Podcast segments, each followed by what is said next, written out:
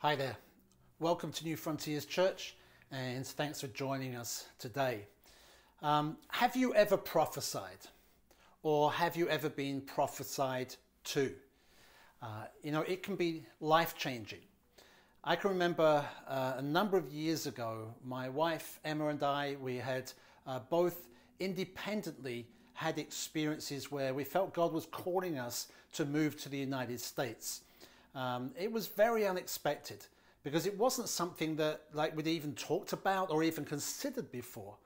And the thought of it was uh, somewhat exciting, but at the same time, it was scary. You know, we had four young children and moving away from our church and our families uh, to move to a whole different country, it just seemed rather daunting. And so, of course, we were questioning ourselves did we, did we really hear God on this? Uh, and we were praying that God would confirm it uh, to us and so on. And, you know, we went to a large Christian conference. I can remember there were thousands of people gathering to worship. And uh, it was during the worship that my wife, Emma, uh, she was just really uh, engaging with God about this. And uh, she felt him say to her, Take up your cross and follow me.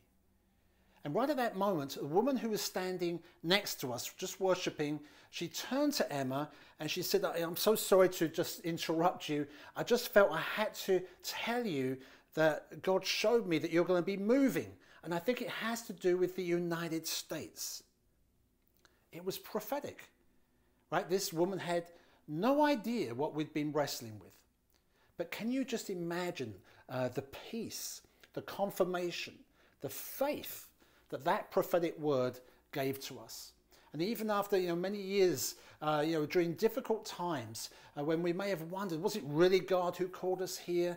Can we really trust Him to fulfill uh, those other words He gave us about our children living here? We can look back and we can say yes. Yes, there's no denying that was God. So let's keep on praying. Let's keep on believing. And you see, that's what prophecy does.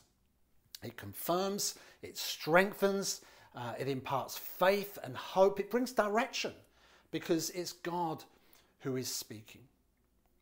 Uh, just a quick basic definition of what prophecy is. Uh, it's essentially a revelation that you get from God that you feel prompted to share for the benefits of others. So it's a public uh, proclamation of a revelatory experience. Uh, and that experience, it might be God revealing something to you in His Word, or it might be something He's been speaking into your heart. It might be a vision that you see, or maybe a picture that God gives you uh, to communicate a message. It might be uh, for the purpose of, of one person, or more typically a gathering of God's people. But you know, the effect that it can have is life changing. Uh, which is why I just want to I want to challenge you today that if you are a Christ follower, this is something that you are called to pursue and to practice for the good of others and for the advancement of God's kingdom through his church. Now, why would I say that?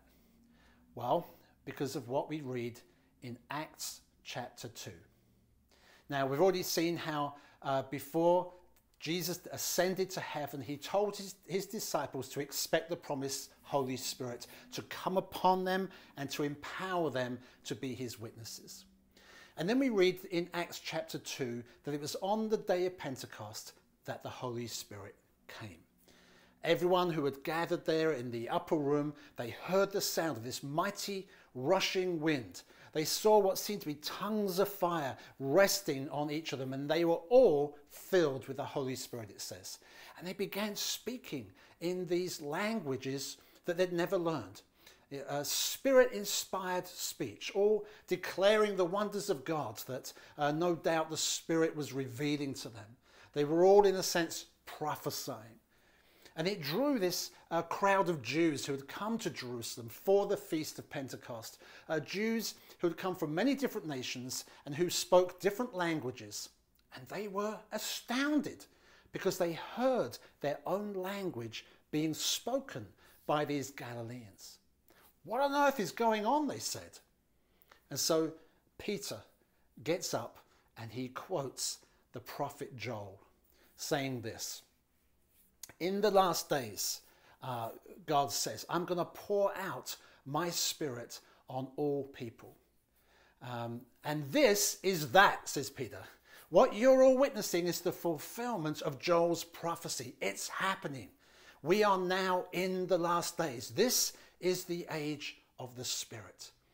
And it's the age we're still living in today and which will continue until Jesus returns. And what will characterize this age of the Spirit? What did the prophet Joel say in the Old Testament? Well, Peter reminded them. He said this Your sons and daughters will prophesy, your young men will see visions, your old men will dream dreams. Even on my servants, both men and women, I will pour out my spirit in those days, and they will prophesy.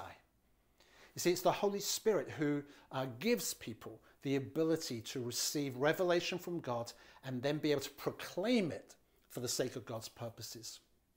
Now, of course, you know, we see that happening all through the Old Testament. Uh, Joseph's whole life, I mean, that was prophetic, wasn't it? He had visions that spoke of God's purposes and that put him onto the world stage.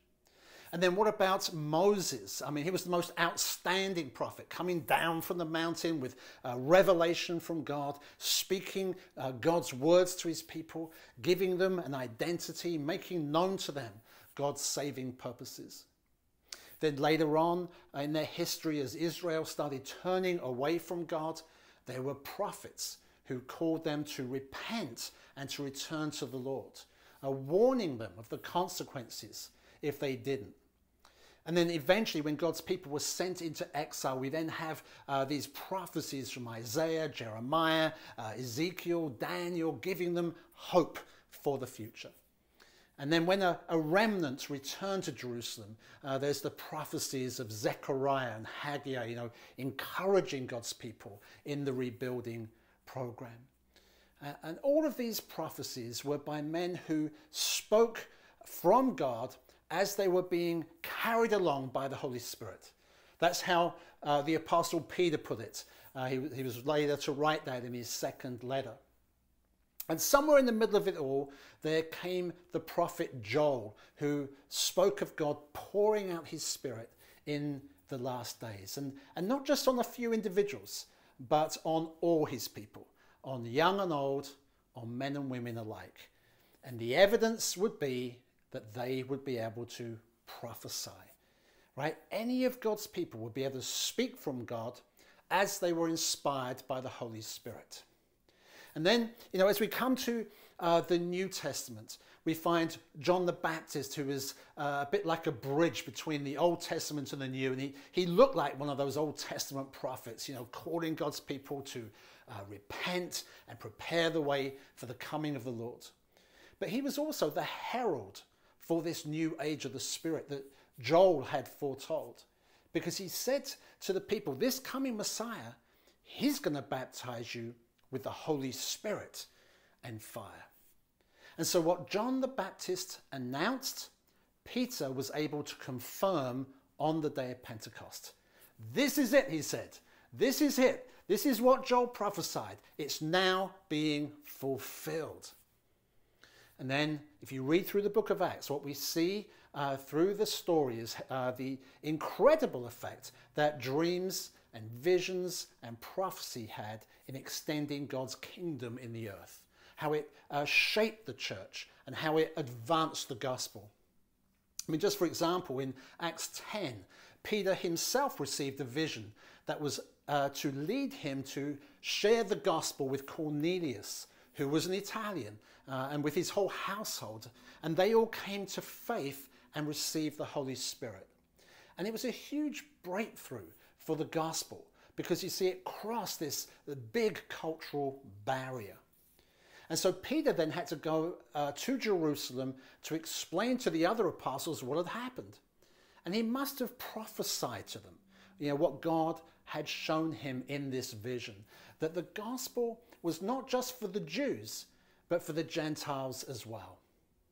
And then we read about this uh, group of prophets who came from Jerusalem and were visiting uh, the Greek church in Antioch. And one of them was a man called Agabus. and he prophesied about a great famine that was about to take place. And it stirred the church to action uh, to send financial relief to their Jewish brothers who lived in Judea. And these were massive breakthroughs. It was revolutionary, actually, because the, the kind of age old barriers that had separated Jews and Gentiles, they were being broken down. And it was happening in response to prophecy.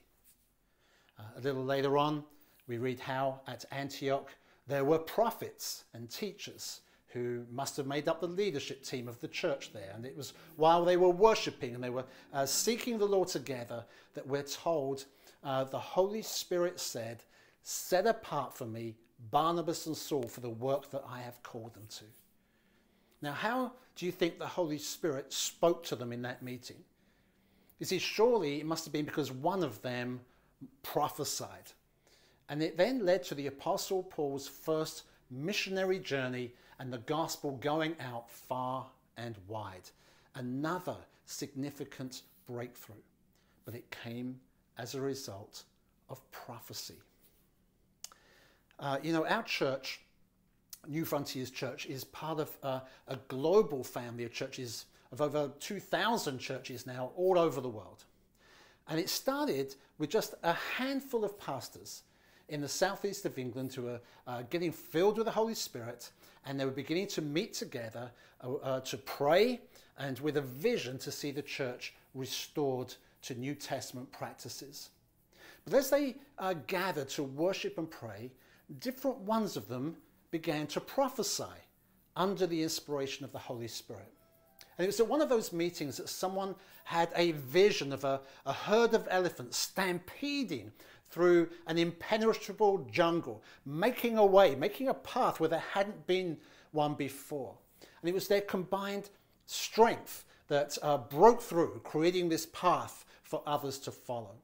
And then uh, this man prophesied, you know, there are no well worn paths before you, but together you can accomplish more than you could ever accomplish alone. And it was that prophecy that led that band of brothers to conclude that God was calling them to work more meaningfully together, to band together as a family of churches on mission. And so they called themselves New Frontiers. And you know, that prophetic word really set our sights on world mission. It broke New Frontiers out of the southeast of England to go all over the world. And so now we've got churches in over 70 nations around the world and, and in some of the most unreached places on earth. But that breakthrough happened as a result of prophecy. I can remember uh, another breakthrough that happened in my previous church. I was pastoring uh, near London where we'd seen very little growth. I think only about one convert in about three years. In fact, we're probably having more people leave the church than being added to it. And so we were praying at that time, I remember, and fasting even, and, and every week we gathered to pray. And it was at one of those uh, prayer meetings that someone brought a prophetic word to us. Uh, it was from a story in the Gospels about how the disciples, you know, they'd been fishing all night, caught nothing. And then Jesus told Peter to cast his net on the other side of the boat. And they had a net breaking catch. And the word was brought to us that we needed to cast our nets on the other side. Now, our town had a railway line going through it, and uh, our church met pretty much on one side of town, and all of our members were really from that part of town. On the other side of town, uh, the other side of the tracks, as it were, uh, it was poorer. I mean, that's where uh, many lower income families lived. And, and we felt the Holy Spirit was saying, cast your nets onto that side. And so we went, and we leafleted, a whole bunch of uh, houses, inviting people to come to Alpha, uh, an Alpha course we were running. And to our surprise, a number uh, responded and came. Uh, and so we rented a building there for our offices and we held some events there. And do you know, over the next 18 months, we baptized around 40 people. Felt like a revival. But it happened because we took prophecy seriously. We acted on it. As many of you know, uh, you know our church here today uh, used to be two sister churches that came together as a result of prophetic words. And the vision that we now have to uh, train younger leaders and multiply ourselves across the seacoast, that has been fueled by many different visions and prophecies given to us over the last few years. Um, you know, there's a reason why the Apostle Paul uh, wrote in uh, Thessalonians, uh, 1 Thessalonians 5.20, he says, Do not despise prophecies, but test everything and hold fast to what is good. You know, prophecies are not infallible. We don't always get it right. In fact, the Apostle Paul told the Corinthians, we prophesy in part. You know, it's why we have to test everything. You know, does it accord with Scripture? Does it glorify Jesus? Uh, does it sound like the kind of thing that God might say? Uh, do we sense the witness of the Holy Spirit in this, and, and so on? And if we agree that the answer is yes, then we're called to take it seriously, to, uh, to hold fast to it, which means you know, to pray into it, perhaps, to act on it. Because prophetic words, they can bring direction, they can bring solutions, uh, they can motivate action, they get us caught up in God's great purpose. Prophecy gives vision to the church. Know, I saw a dry riverbed with dead fish lying in the bottom. And then suddenly water came to fill the riverbed and, and it revived the fish. And there were fishermen on the banks of the, of the river pulling out this great catch. And I felt that the Lord would say to us, My spirit is going before you to revive those dead places. Because there won't be a catch without the Holy Spirit moving to draw hearts to Himself. But I want you to know, my children, that I am also drawing your hearts too.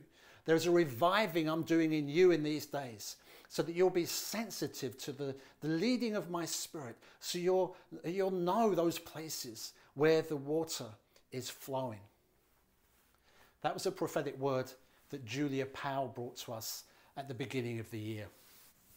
You see, prophecy stops the church from becoming parochial and inward looking because it's always pointing us to God and what He is doing. And it really does help to shape the life of the church. It's why uh, Terry Virgo wrote, Our church, he says, should be throbbing with prophetic life and motivated by prophetic vision. Because, you know, the Bible says without vision, the people perish. It's prophetic vision that keeps us moving forward and focused on the goal. It's why the Apostle Paul wrote um, he, in 1 Corinthians 14, he says, you know, eagerly or earnestly desire the spiritual gifts, and especially that you might prophesy. And the context that he's talking about there is when the church gathers together to worship as we do in our Sunday gatherings. And it's in that context that Paul says the Holy Spirit gives gifts to each one of us to share for the common good. That might be gifts of healing, a gift of faith, uh, gifts of prophecy, and so on. And he says we should earnestly desire these gifts, ask God for these gifts, but especially, he says, that you might prophesy. Now, why is that? Well, because uh, in verse 3, uh, the Apostle Paul says, The one who prophesies speaks to people for their upbuilding and encouragement and comfort. Right? It strengthens the church. Or as I heard someone say, uh, prophecy in our worship has uh, an upward theme. Right? It builds us up, stirs us up, or cheers us up. So in our church gatherings, you know, as we begin to engage with God in worship, we should expect that there would be prophecy, uh, words that would strengthen people in their faith. In fact, we've actually begun to uh, restructure our church gatherings uh, to make more room for these kinds of gifts to be exercised. Again, Terry Virgo, uh, who wrote the book uh, The Spirit Filled Church, he, he talks about how in Ephesians 2 the church is called the dwelling place of God. Right? It's, it's the place where God chooses to manifest his presence through the Holy Spirit. And he said this He said, God demonstrates his presence in the church by gifts that he has distributed. We must therefore arrange our church meetings to uh, allow adequate opportunity for Him to manifest His presence among us. Right? As a church, uh, we've really sensed that God is calling us to do that more and more, uh, to arrange our church meetings, to make more room for these spirit inspired contributions. Now, what might that look like, do you suppose? Well, maybe, you know, we just sang uh, the song Jesus Be the Center. And then uh, someone gets up and prophesies. Uh, I sense the Lord is saying, uh, I want you to know, my beloved people, that your heartfelt expression of devotion and your desire to have me at the center of your lives has stirred my heart afresh. And I want you to know, I celebrate over you, says the Lord, that you're not just singing into the air, you're touching the very heart of your God, that I myself am singing over you. And then maybe someone else kind of jumps up in the meeting, feels prompted by the Spirit to start singing a prophetic song like uh, Christy Hoffman so often does. Uh, it might be improvised from scripture or maybe words given by the Spirit. Uh, a love song from God to his people. You know, God singing over us. Uh, songs of deliverance, songs of his care for us. Uh, songs that bring us peace and comfort. Or maybe uh, someone just read a scripture, like Nehemiah 4, you know, how God will fight for us. And then someone gets up in response and says, I feel God is saying, I am mighty in battle. And it's when you feel that you're going through conflict, when you're feeling oppressed, I want you, my people, to put your confidence in me, says the Lord, to bring your thanksgiving and praises to me, even in the midst of the battle. For I am calling you to be warrior worshippers, like my servant David and you will have the joy of seeing your enemy flee from the onward march of my kingdom. For I am indeed mighty in battle, says the Lord. And then someone else starts singing the song, you know, through our God we shall do valiantly, and so on. And then maybe the meeting leader after that says, Is there anyone here who's going through a battle right now? Because we're going to pray for you. Uh, is there anyone who is sick? Because we're going to pray for your healing. You see, when we're all responding to the promptings of the Spirit, giving room for Him to move in our gatherings, it's like He is the one who is kind of conducting the meeting. And can you see how uh, those kinds of words they can strengthen, they can encourage and comfort people? You know, I've known uh, people whose lives have been changed or experienced a significant breakthrough because of prophetic words. And sometimes they've been really simple. I mean, you know, uh, I see you, says the Lord. I know the thoughts of your heart. And I want you to know you are not alone. I am closer to you than you could ever imagine. And I will not leave you. I know a woman who was contemplating suicide sitting there in a meeting, contemplating suicide, when a word like that came and it brought her back from the edge. Sometimes uh, it might be an unbeliever who is present, who hears a word like that and suddenly becomes aware of the, you know, the reality of God's presence. Like the Apostle Paul says, actually, in 1 Corinthians 14, when he says, The secrets of their hearts will be laid bare, so they will fall down and worship uh, God, exclaiming, God is really among you. God is here. I long to see that happening more and more, don't you? Right? Let's believe for that. Let's believe for that. It's God's promise to us.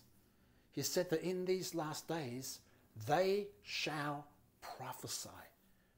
So, can I encourage us all to be earnestly desiring to do so? Let's be asking God, fill us, Lord, with your Holy Spirit. Uh, ask Him to give us these gifts, to revive us, as Julia prophesied earlier in the year. Right? Let's be listening for His voice. Let's be ready to share those revelations that God is giving us. Because, you know, even the kinds of prophetic words that come in these times of worship that encourage and comfort us, you know, it's still to the end that we are strengthened as a people so that we can engage in God's work and see Him extend His kingdom in the earth.